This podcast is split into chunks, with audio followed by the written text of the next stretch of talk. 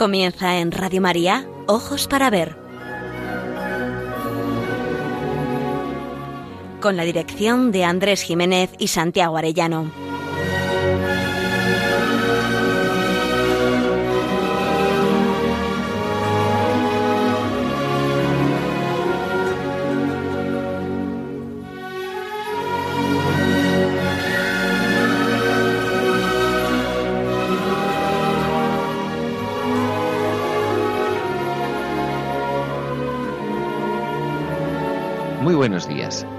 Saludamos a todos nuestros oyentes en esta nueva edición de Ojos para Ver, un programa que emitimos desde Pamplona para Radio María el primer y tercer martes de cada mes. Un programa realizado por Santiago Orellano y Andrés Jiménez y con el control técnico y la ayuda moral de nuestro querido amigo Miguel Ángel Irigaray. Nos dirigimos a todos ustedes con un deseo principal, aprender a mirar para aprender a vivir.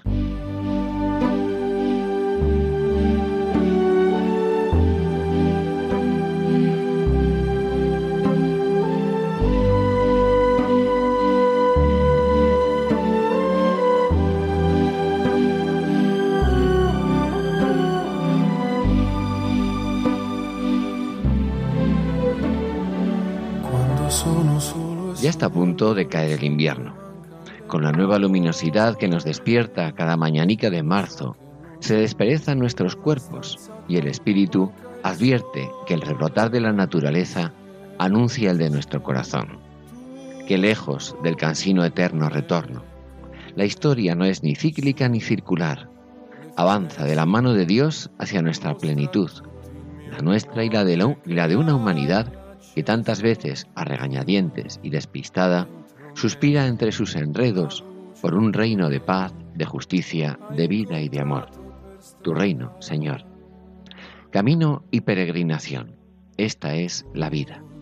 Qué maravilla los hitos que señalan los cursos de los días, de las estaciones, de los años, referencias de sentido para ir avanzando en un camino de crecimiento, siempre adelante. Hoy 5 de marzo Ayer comenzó la novena de la gracia a San Francisco Javier.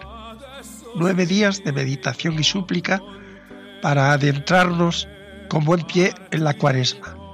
Y dos anclajes que prodigiosamente dirigen los caminos, no sólo de Navarra, sino de todo el mundo, al santuario de Javier. Las Javieradas un pueblo en peregrinación y penitencia hacia la cuna del santo misionero, patrón de Navarra. Una jota vibrante sintetiza la jornada. Ven con nosotros a pie para sentirte Navarro. Ven con nosotros a pie.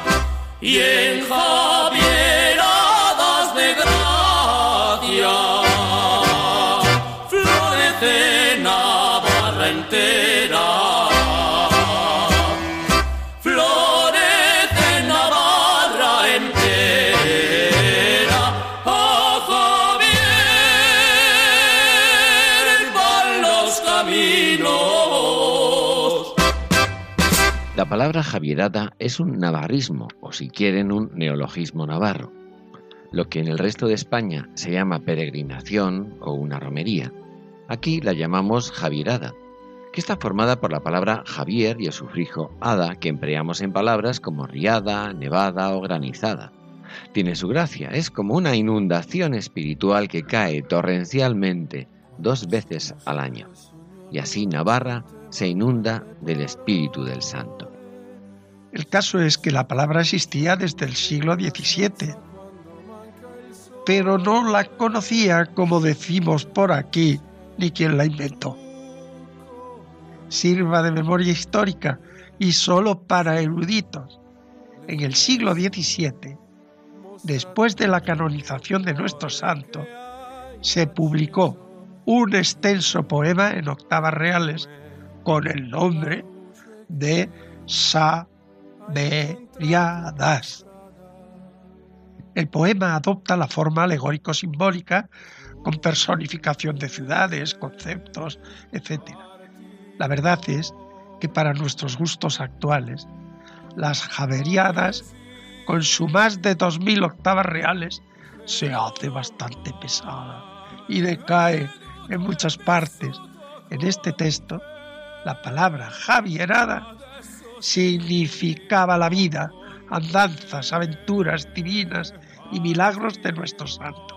No se asuste, que no vamos por aquí en este programa nosotros nos vamos a centrar en las Javieradas, esa celebración religiosa popular, esa romería profundamente religiosa que para conmemorar las increíbles correrías misioneras de San Francisco echa a las gentes a todos los caminos con una única dirección, hacia Javier. Javier es la meta, pero Javier se llega tras concentrarse los peregrinos en el pueblo vecino de Sangüesa, y recorrer ocho kilómetros en los que se alzan las catorce estaciones de un vía crucis penitencial. Es sobrecogedor ver cómo al borde del camino se detienen hombres y mujeres a confesarse mientras se escucha la reflexión o se reza la estación correspondiente. Al llegar el río de los caminantes, con sol radiante o ateridos de frío, inunda la plaza en torno a un altar a los pies del castillo, presidido por nuestro arzobispo, dispuestos todos a celebrar siempre con gozo la Eucaristía. La alegría de Javier es indescriptible. Hay cansancio, como decían los antiguos, los pies aspeados, pero el corazón radiante. San Francisco Javier ha calado en el corazón de los, de los navarros y como misionero universal ha llegado a mover gentes de toda España y de todos los continentes. Una curiosidad. Las Javieradas comenzaron un 10 de marzo de 1940. Fue el cumplimiento de una promesa. Recién terminada la Guerra Española, unos voluntarios navarros se comprometieron a hacer una peregrinación a pie de Pamplona a Javier, un via crucis penitencial y una misa en sufragio de todos los que habían perdido la vida, de todos, en la confrontación. Fueron 5.000 los que acudieron. A partir de ese momento, Navarra entera se volcó. Hoy sigue siendo un evento de optimismo y de esperanza.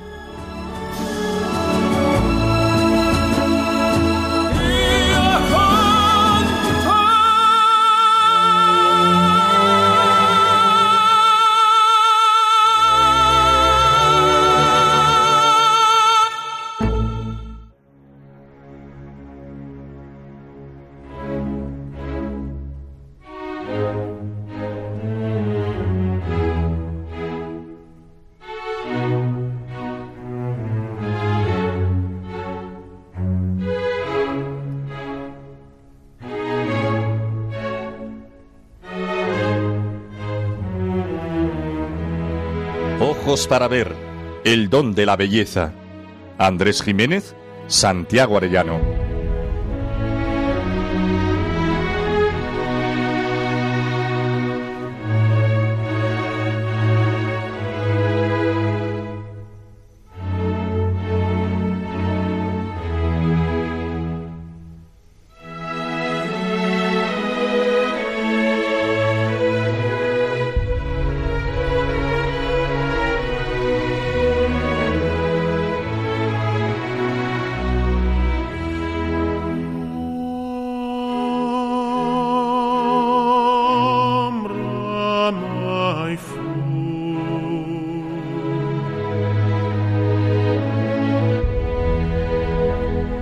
San Francisco Javier es el más universal de los navarros, además de ser un importantísimo personaje histórico que vivió en el siglo XVI. Todas las artes han competido por expresar en la forma adecuada un espíritu tan vital, apasionado y enamorado de Cristo, hasta presentarlo como un contemplativo en la acción, un místico que recorre el mundo predicando el Evangelio, aventurero de Dios, el pecho del amor muy lastimado. Fue el gran apóstol de los tiempos modernos, como San Pablo lo fue en los antiguos. Misionero de soberana grandeza, nos pasman sus obras portentosas. Fue el gran evangelizador de Oriente que iba abriendo camino a un ejército de misioneros. Desperezó el espíritu misional de la cristiandad. En esta sección queremos recordar sus cartas. Decía el jesuita Araot que Javier no hacía menos fruto en España y Portugal con sus cartas que en las Indias con su predicación. Sus cartas maravillosas se copiaban y enviaban por todas las partes. San Ignacio las multiplicaba. Juan II de Portugal, el rey misionero, quería que se leyeran en todos los púlpitos. Suscitaban vocaciones misioneras en todas las universidades. ¿Cómo no recordar aquellas palabras que dirige a sus compañeros de Roma desde Goa?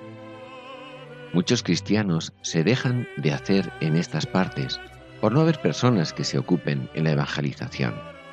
Muchas veces me mueven pensamientos de ir a esas universidades dando voces como hombre que tiene perdido el juicio, y principalmente a la Universidad de París, diciendo en la Sorbona a los que tienen más letras que voluntad para disponerse a fructificar con ellas, ¿Cuántas almas dejan de ir a la gloria y van al infierno por negligencia de ellos? Es tanta la multitud de los que se convierten a la fe de Cristo en estas partes, en esta tierra donde ando, que muchas veces me parece tener cansados los brazos de bautizar y no poder hablar de tantas veces de decir credo y mandamientos en su lengua de ellas y en las otras oraciones. No podemos sino invitar a su lectura. Os reproducimos otro fragmento que para muestra sirve un botón. Pertenece a la carta que dirige al padre Ignacio de Loyola a Roma desde Tuticorín el 28 de octubre de 1542. Venimos por lugares de cristianos que ahora habrá ocho años que se hicieron cristianos. En estos lugares no habitan portugueses, por ser la tierra muy estéril en extremo y paupérrima. Los cristianos de estos lugares por no haber quien los enseñe nuestra fe, no saben más de ella que decir que son cristianos. En estos lugares, cuando llegaba, bautizaba todos los muchachos que no eran bautizados, de manera que bauticé una grande multitud de infantes que no sabían distinguir la mano derecha de la izquierda. Cuando llegaba en los lugares, no me dejaban los muchachos ni rezar mi oficio, ni comer, ni dormir, sino que los enseñase algunas oraciones. Entonces comencé a conocer por qué de los tales es el reino de los cielos. Como tan santa petición no podía sino impíamente negarla, comenzando por la confesión del Padre, Hijo y Espíritu Santo, por el credo Pater Noster, Ave María, así los enseñaba. Conocí en ellos grandes ingenios, y si hubiese quien los enseñase en la Santa Fe, tengo por muy cierto que serían buenos cristianos. Viniendo por el camino, llegué en un lugar de gentiles donde no había ningún cristiano. En este lugar estaba una mujer con dolores de parto. Había tres días, y muchos desconfiaban de su vida. Y como las invocaciones de los gentiles desplazcan a Dios por ser todos los dioses de los gentiles demonios, sus peticiones no eran oídas ni vistas en la presencia del Señor. Fui con uno de aquellos padres que venían conmigo a aquella casa donde estaba aquella cuidada mujer con dolores de parto. Entrando en casa, comencé confiadamente a invocar el grande nombre de Cristo, no pensando que estaba en tierra ajena, sino creyendo más bien que del Señor es la tierra y lo que la llena, el mundo y los habitantes de él.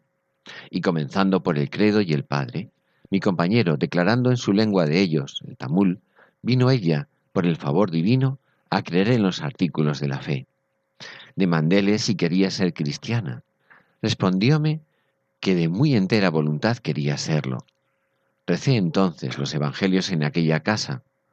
Después del bautismo inmediatamente dio a luz la que confiadamente esperó y creyó en Jesucristo.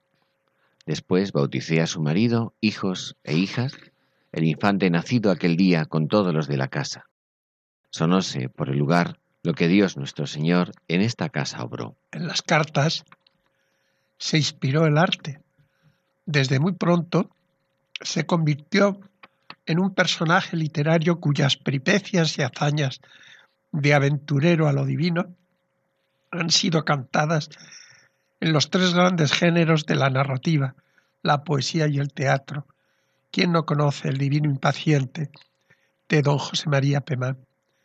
Hace ya algunos años, la profesora de la Universidad de Navarra, Concepción García Gainza, al presentar una exposición sobre San Francisco Javier en diversas artes, escribió en el diario de Navarra. En general, San Francisco Javier se nos muestra con una imagen agraciada, un hombre joven y viril, rasgos que parecen responder a las descripciones originales de la época que se utilizaron para componer las primeras imágenes grabadas con la vera efigies del santo en las que se basarán las interpretaciones posteriores.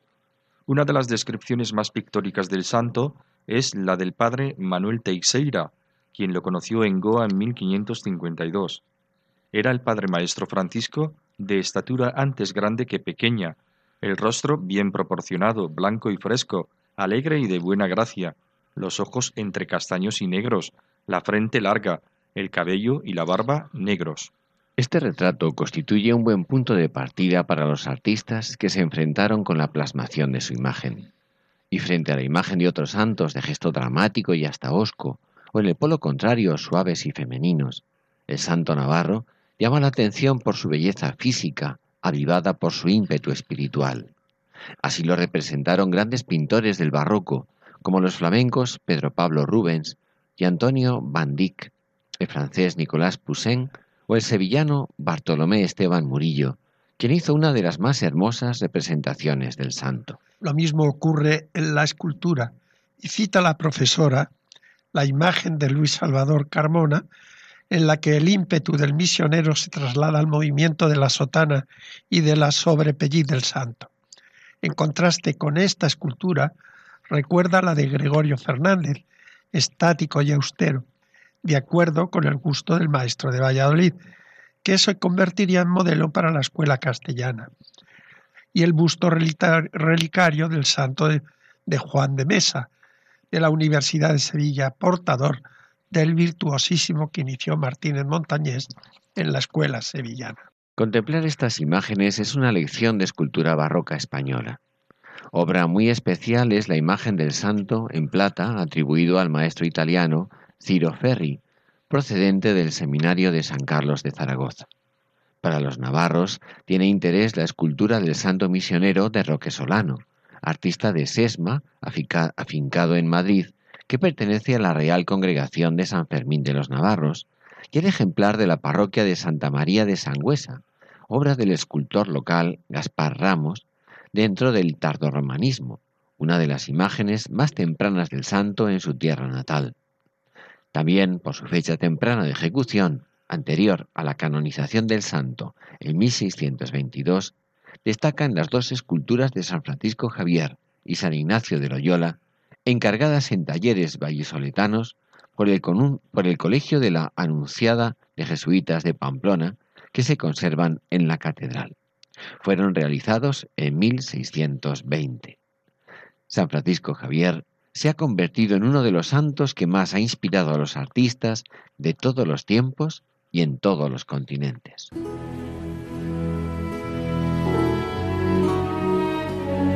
Aprender a mirar Ojos para ver. Radio María.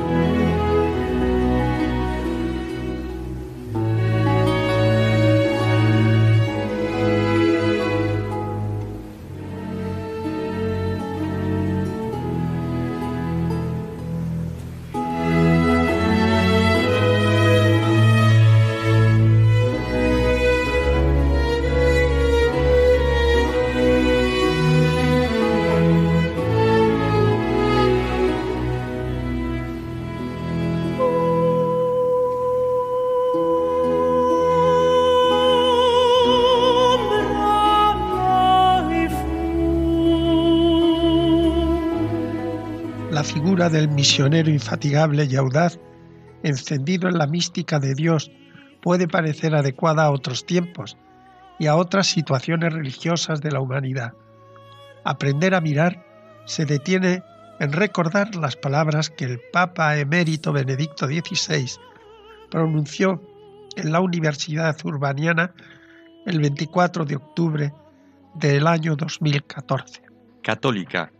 Esta definición de la Iglesia que pertenece a la profesión de fe desde los tiempos antiguos lleva consigo algo del Pentecostés. Nos recuerda que la Iglesia de Jesucristo no miró a un solo pueblo o a una sola cultura, sino que estaba destinada a la entera humanidad. Las últimas palabras que Jesús dice a sus discípulos fueron, Id y haced discípulos a todos los pueblos. Y en el momento del Pentecostés, los apóstoles hablaron en todas las lenguas, manifestando por la fuerza del Espíritu Santo toda la amplitud de su fe. Desde entonces la Iglesia ha crecido realmente en todos los continentes. Vuestra presencia, queridos estudiantes, refleja el rostro universal de la Iglesia. El Señor resucitado encargó a sus discípulos y a través de ellos a los discípulos de todos los tiempos que llevaran su palabra hasta los confines de la tierra y que hicieran a los hombres sus discípulos. El Concilio Vaticano II, retomando en el decreto ad gentes una tradición constante, sacó a la luz las profundas razones de esta tarea misionera y la confió con fuerza renovada a la Iglesia de hoy. Pero ¿todavía sirve? Se preguntan muchos hoy dentro y fuera de la Iglesia. ¿De verdad la misión sigue siendo algo de actualidad? ¿No sería más apropiado encontrarse en el diálogo entre las religiones y servir juntos las causas de la paz en el mundo? La contrapregunta es, ¿el diálogo puede sustituir a la misión? Hoy muchos, en efecto, son de la idea de que las religiones deberían respetarse y en el diálogo entre ellos hacerse una fuerza común de paz. En este modo de pensar, la mayoría de las veces se presupone que las distintas religiones sean una variante de una única y misma realidad, que religión sea un género común que asume formas diferentes según las diferentes culturas, pero que expresa una misma realidad. La cuestión de la verdad, esa que en un principio movió a los cristianos más que a nadie, viene puesta entre paréntesis. Se presupone que la auténtica verdad de Dios en un último análisis es alcanzable y que en su mayoría se pueda hacer presente lo que no se puede explicar con las palabras y la variedad de los símbolos. Esta renuncia a la verdad parece real y útil para la paz entre las religiones del mundo, y aún así sigue siendo letal para la fe. En efecto, la fe pierde su carácter vinculante y su seriedad si todo se reduce a símbolos, en el fondo intercambiables, capaces de posponer sólo de lejos al inaccesible misterio divino. Queridos amigos, veis que la cuestión de la misión nos pone no solamente frente a las preguntas fundamentales de la fe, sino también frente a la pregunta de qué es el hombre.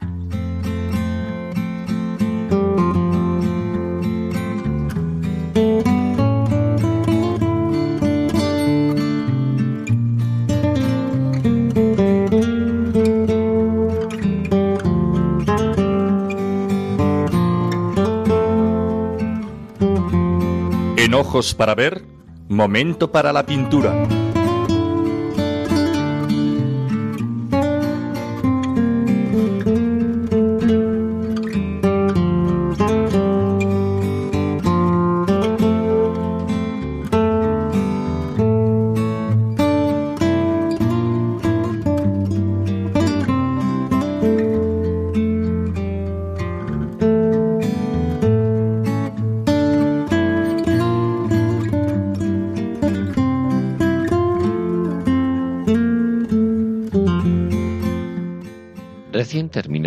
Que Sevilla dedicó a Esteban Murillo, nos unimos al homenaje del pintor recordando el magnífico cuadro que dedicó a San Francisco Javier en 1670. En el Wordsworth Atheneum de Connecticut, Museo de Artes Decorativas, Arte Antiguo, Arte Moderno y Arte Contemporáneo en los Estados Unidos, y uno de los más antiguos de ese país, se conserva la versión del santo representado de cuerpo entero en un primer plano, vestido con el hábito negro de jesuita, la cabeza y los ojos alzados hacia un cielo nublado que cinco angelitos abren para que caiga sobre el santo un haz de luz dorada, pareja con la llama ardiente en su pecho y que contrasta con la blancura de sus manos y de su rostro. En su mano izquierda un bordón de caminante, mientras la derecha se abre la sotana a la altura del pecho. La escena recoge el momento en el que, preparando su viaje en el colegio de Goa, se sintió lleno de gozo mientras exclamaba Basta ya, Señor, basta ya. y procedía a abrir su sotana delante del pecho para dar aire a las llamas de su corazón. La escena se cuenta en la vida de San Ignacio de Loyola, del padre Rivadeneira, y se hizo muy popular. El cuadro se completa con un paisaje sobre el que varias personas escuchan atentas a Javier que con el crucifijo en alto predica la conversión y evangeliza a las gentes. Al fondo, el mar y una nao que recuerda sus viajes marítimos. La luz blanquecina del mar parece situar la escena al amanecer. La pintura recuerda las técnicas tenebristas de un Rivera. Aprovecha el poder narrativo de las diversas escenas, pero no se pierde en lo anecdótico, sino en la etopeya de su personalidad. Javier es un místico enamorado que manifiesta su amor en la acción misionera. Esta representación de Murillo tiene una versión reducida en un lienzo conservado en la residencia del Sagrado Corazón de los Jesuitas de Sevilla, una obra casi mimética del ejemplar conservado en Estados Unidos y que se centra en la mitad del cuerpo del santo, que reduce el rompimiento de gloria original a tres cabezas de angelitos que siguen los modelos murillescos forma pareja con otro lienzo de San Ignacio de Loyola, aunque el santo navarro tiene una mayor calidad en la representación de sus ojos vidriosos y en el tratamiento de la luz en torno al rostro del santo.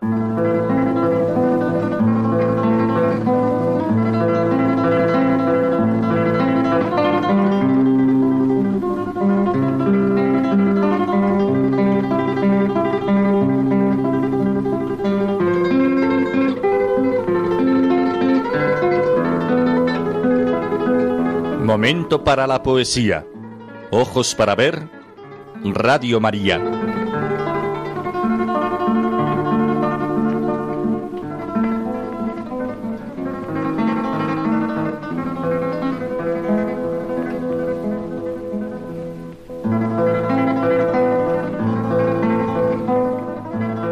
Como en un himno solemne y con el ritmo binario de los alejandrinos, jesuita padre Cue, gran poeta desconocido para muchos, canta la inconmensurabilidad de un aventurero de Dios que ha sido capaz de asombrar a la tierra y de ensombrecer las hazañas del hombre que confiado en su espada creyó que el mundo se sometería a sus pies. En la estirpe de las grandes epopeyas, a pesar de su brevedad, como lo hiciera la Atlántida Verdaguer, nos presenta a las islas en movimiento telúrico para ser testigos de la muerte del más grande de los héroes, un impetuoso hijo de Navarra que ha dejado ambiciones, riquezas y honores por llevar a toda la tierra la buena nueva del Hijo de Dios.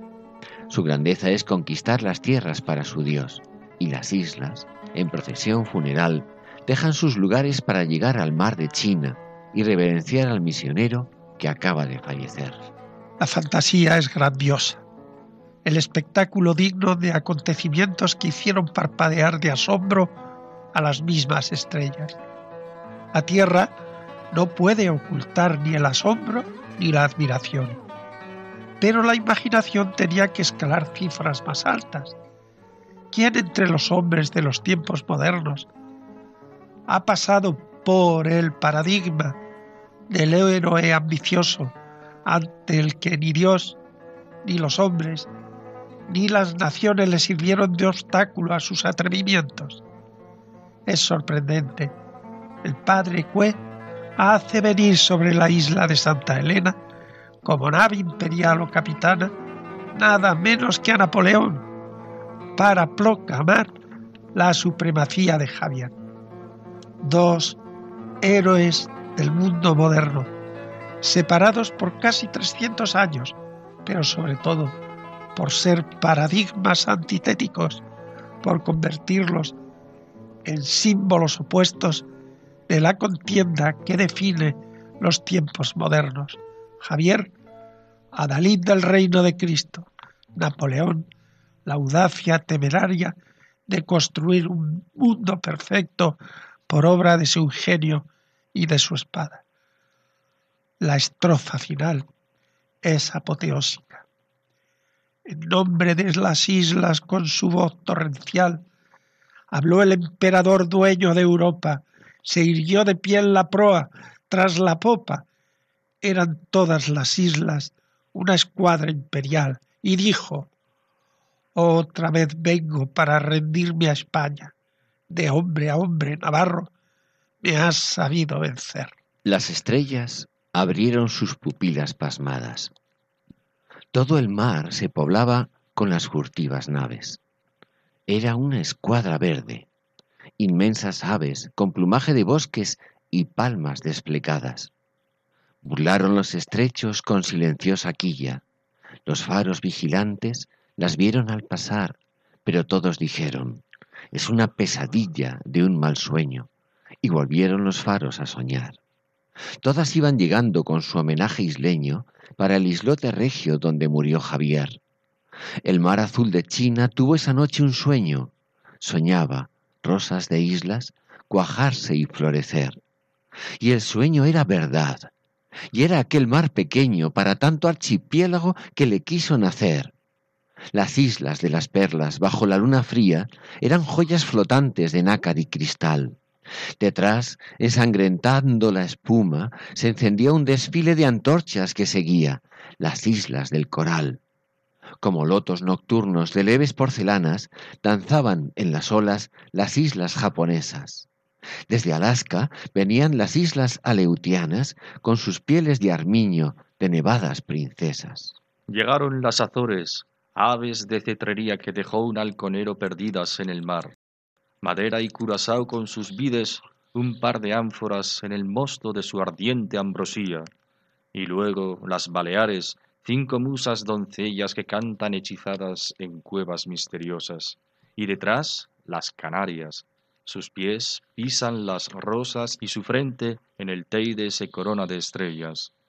Vinieron las Antillas, engarce de diamantes que abrocha con espumas Florida y Yucatán.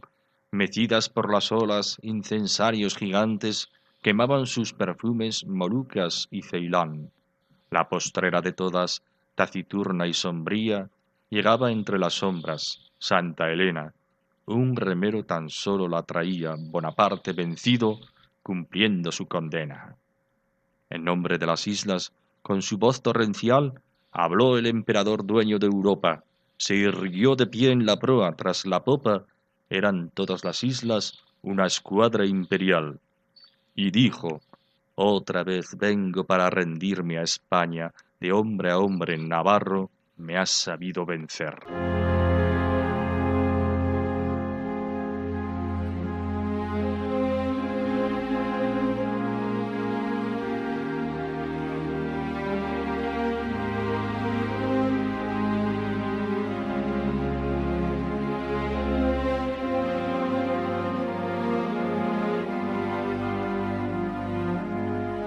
El camino de las artes. Ojos para ver.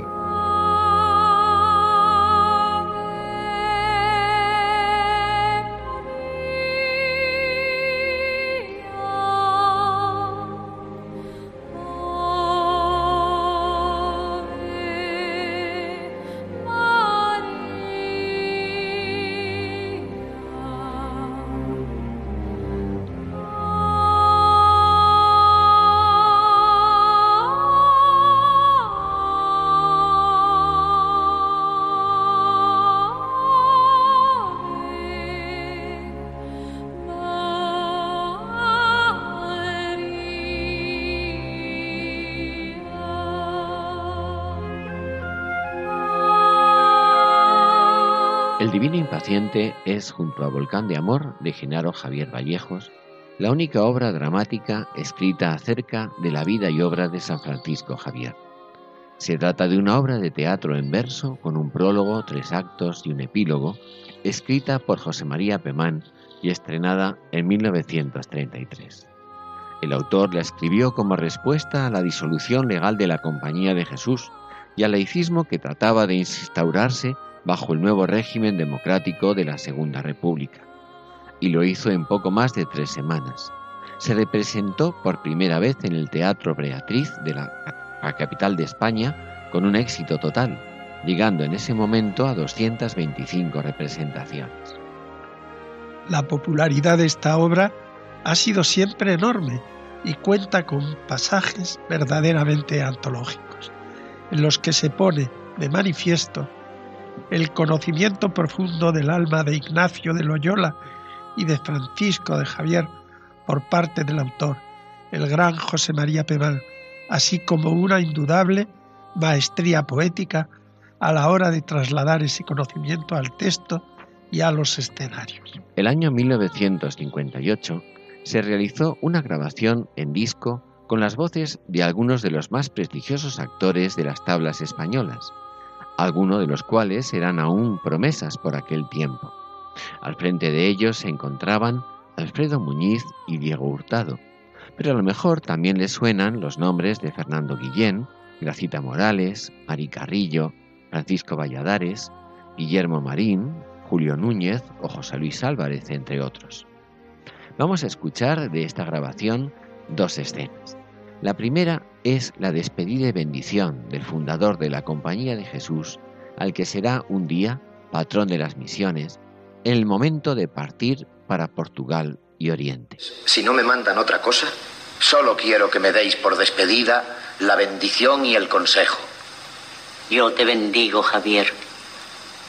Que Dios bendiga tus hechos. A grandes empresas vas y no hay peligro más cierto que este de que, arrebatado por el ardor del suceso, se te derrame por fuera lo que debes guardar dentro. La vida interior importa más que los actos externos.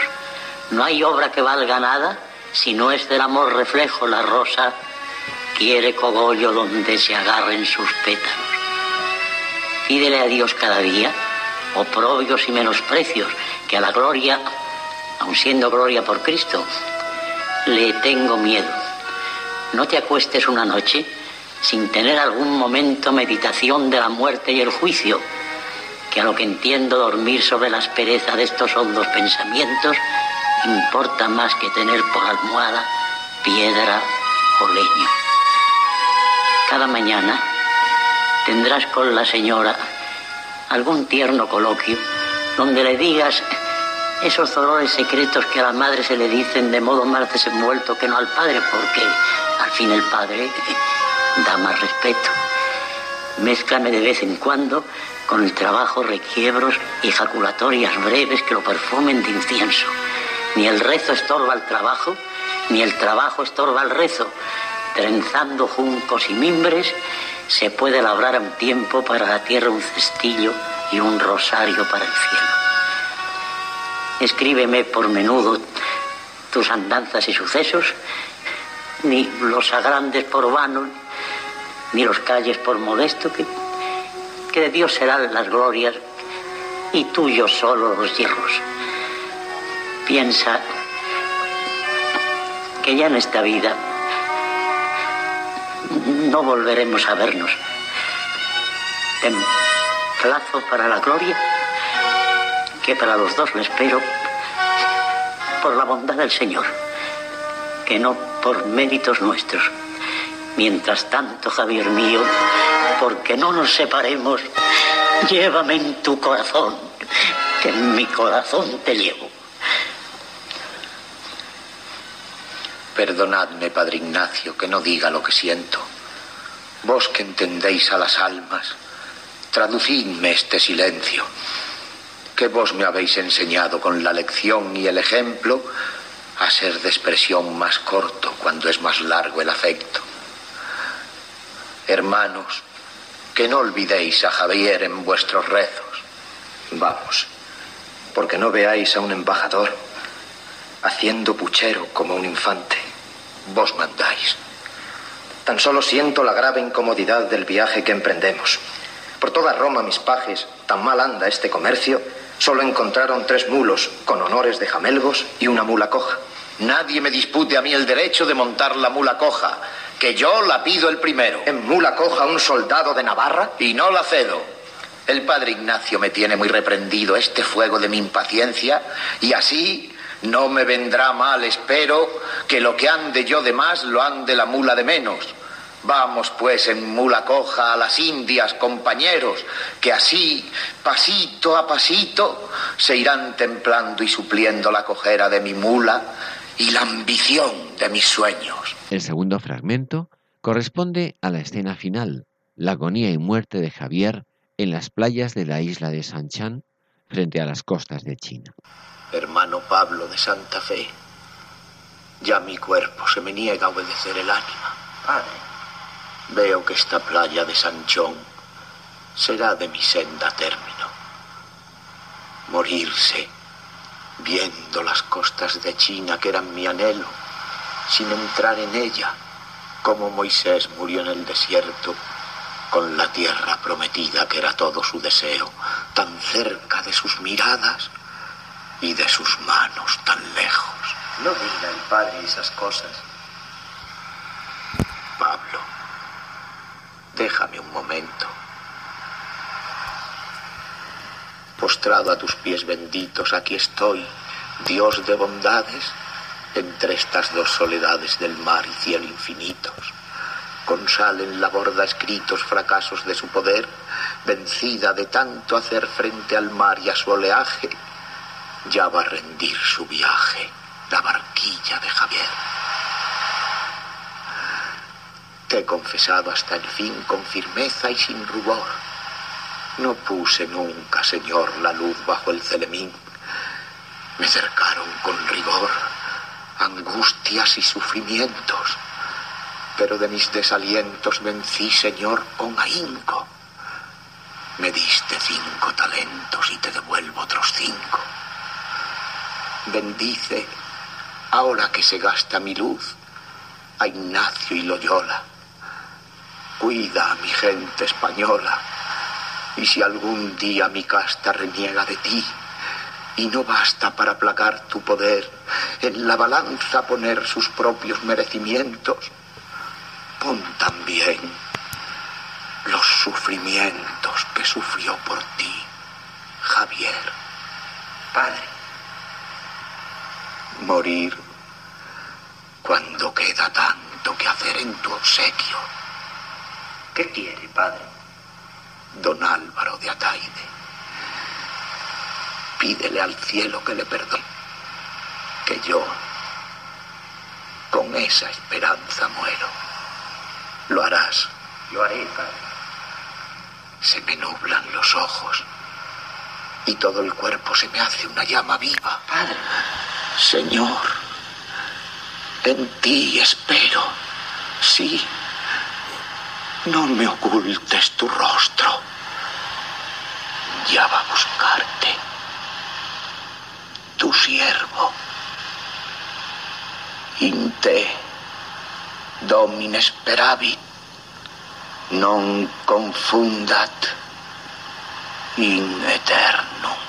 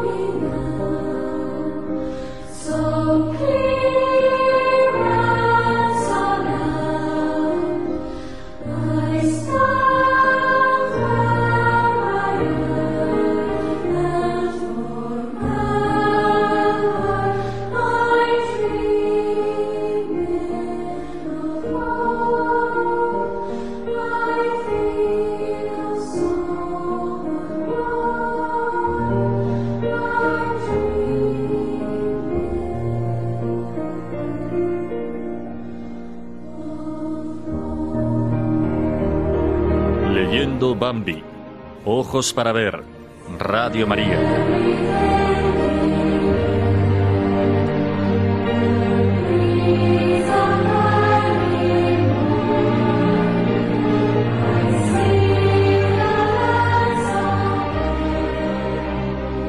Seleccionamos hoy de nuevo un fragmento del capítulo cuarto.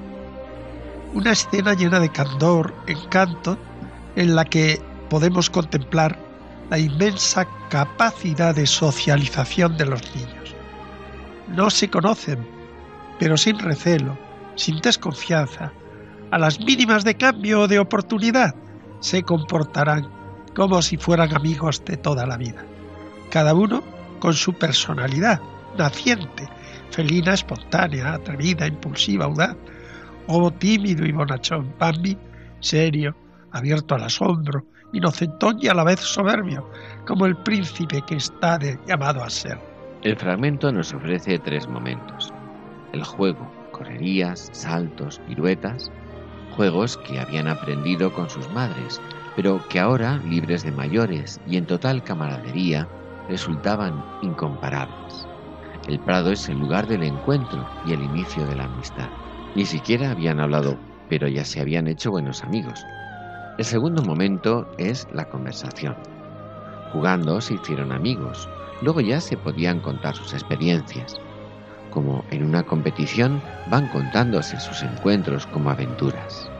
Bambi quedó impresionado con el saltamontes y la mariposa, Felina con el escarabajo, y Gobo, como no, con el erizo, que aunque le pinchó fue sin malicia.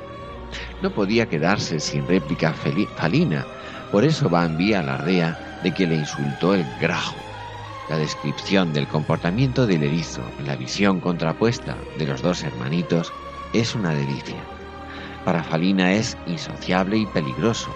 Para Gobo no es malo, y si le pinchó fue por habérsele acercado demasiado. Falina resuelve la tensión. Mamá dice que es una de esas personas que no quieren tener nada que ver con el mundo. Tal vez solo tenga miedo, reflexionó Gobo, pero Falina parecía saber lo que decía.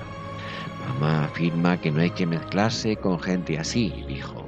No es de extrañar que el narrador afirme, para él era algo muy entretenido estar ahí con amigos escuchando tantas cosas interesantes. El tercer momento es cuando sale la palabra peligro. La curiosidad infantil, los tres coinciden en saber que era algo malo y terrible. Sus madres se lo habían advertido, pero ¿qué era realmente el peligro? La descripción de la escena y el diálogo son antológicos. ¿Sabes tú lo que significa el peligro? Los tres se pusieron muy serios. Juntando las cabezas, meditaron. Gobo pensó un poco y se esforzó mucho por recordar qué significaba la palabra peligro, pues veía que Bambi esperaba la respuesta con sumo interés. El peligro, dijo por fin, es una cosa muy mala. Sí, declaró Bambi lleno de excitación. Yo también sé que es una cosa muy mala. ¿Pero qué es? Y los tres temblaron de miedo. De pronto, Falina exclamó en voz alta, gozosamente. Ya sé qué es el peligro. ¿Es aquello de lo que uno huye? Ninguno ha podido definirlo, pero ya se han confirmado en lo que aprendieron de sus madres. Echaron a correr, volvieron a jugar, se olvidaron de los miedos. Llegó la hora de regresar. Todo lo bueno pasa rápido. Como cabía esperar, Ena miró a la madre de Bambi. ¿Qué te dije? Ahora no van a querer separarse. Los pequeños seguían inmóviles, mirándose fijamente. Nadie decía una palabra. De pronto, Falina dio un brinco y salió corriendo. Ella no podía seguir más tiempo en esa inmovilidad. Un segundo después, Bambi salía en pos de ella a toda velocidad. Gobó le siguió. Corrieron describiendo un semicírculo, viraron, y en el viraje cayeron el uno sobre el otro. Después se persiguieron mutuamente por todo el prado. Era algo incomparable jugar así. Cuando se detuvieron mareados y casi sin aliento, ya se habían hecho buenos amigos y empezaron a conversar. Bambi contó a Falina y a Gobo cómo había conversado con el saltamontes y la mariposa. ¿Hablaste alguna vez con el escarabajo? preguntó Falina. No, Bambi nunca había hablado con el escarabajo, ni siquiera sabía quién era. Yo he conversado con él a menudo, declaró Falina, dándose aires de importancia. Pues a mí me insultó el grajo, dijo Bambi. ¿De veras? dijo Gobo sorprendido. ¿De veras que el grajo te trató mal? Gobo se sorprendía con suma facilidad y era excesivamente tímido. A mí me pinchó el erizo en el hocico, dijo luego como quien menciona algo sin importancia. ¿Quién es el erizo? preguntó Bambi con profundo interés. Para él era algo muy entretenido estar ahí con amigos, escuchando tantas cosas interesantes. El erizo es un animal terrible, dijo Falina. Está lleno de largas espinas por todo el cuerpo y es muy malvado. ¿Crees de veras que es un malvado? preguntó Gobo. Yo nunca le vi hacer mal a nadie. ¿De veras? replicó prontamente Falina. ¿Acaso no te pincho a ti?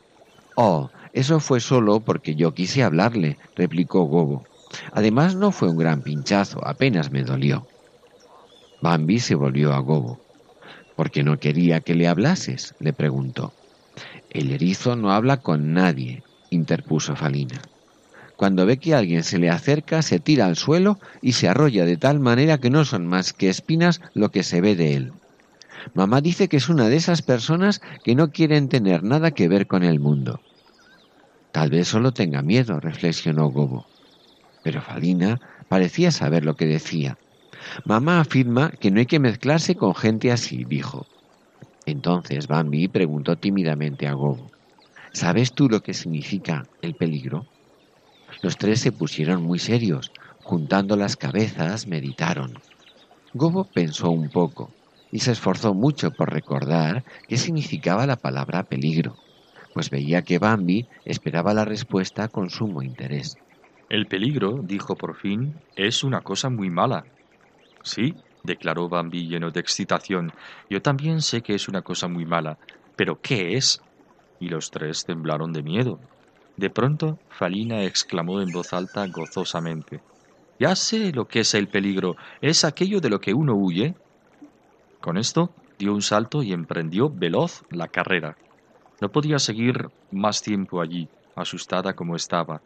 En un segundo, Bambi y Gobo salieron corriendo en pos de ella, y empezaron los tres a jugar de nuevo. Se revolcaron en el pasto suave y verde y en un minuto se olvidaron de la pregunta que tanto les atemorizara. Al cabo de un rato volvieron a detenerse y a entablar conversación como antes. Mientras tanto, no dejaban de dirigir miradas hacia donde estaban las madres, continuaban juntas comiendo y matizando cada bocado con un poco de amena conversación. Tía Ena levantó la cabeza y llamó a sus hijos. Gobo, Falina, venid, ya es hora de irnos. Y la madre de Bambi dijo al suyo, Ven, hijito, ya debemos regresar. Quedémonos otro poquito, suplicó Falina, un poquito nada más. Sí, quedémonos un poquito más, agregó Bambi, uniendo sus súplicas a la de ella. Aquí se está muy bien. Y Gobo repitió tímidamente, Aquí se está muy bien. Quedémonos otro poquito más. Los tres suplicaron al unísono. Ena miró a la madre de Bambi. ¿Qué te dije? Ahora no van a querer separarse.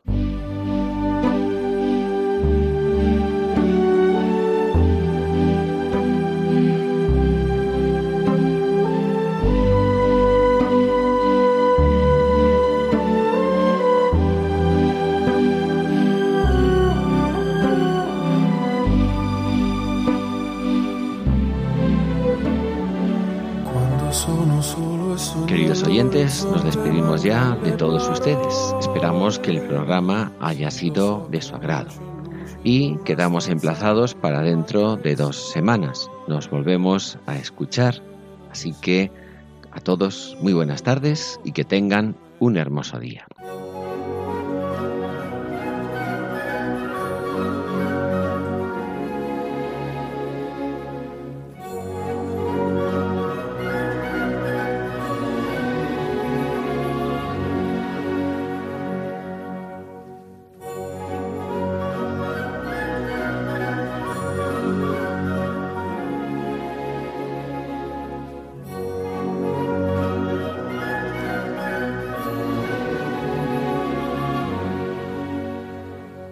Finaliza en Radio María, Ojos para Ver.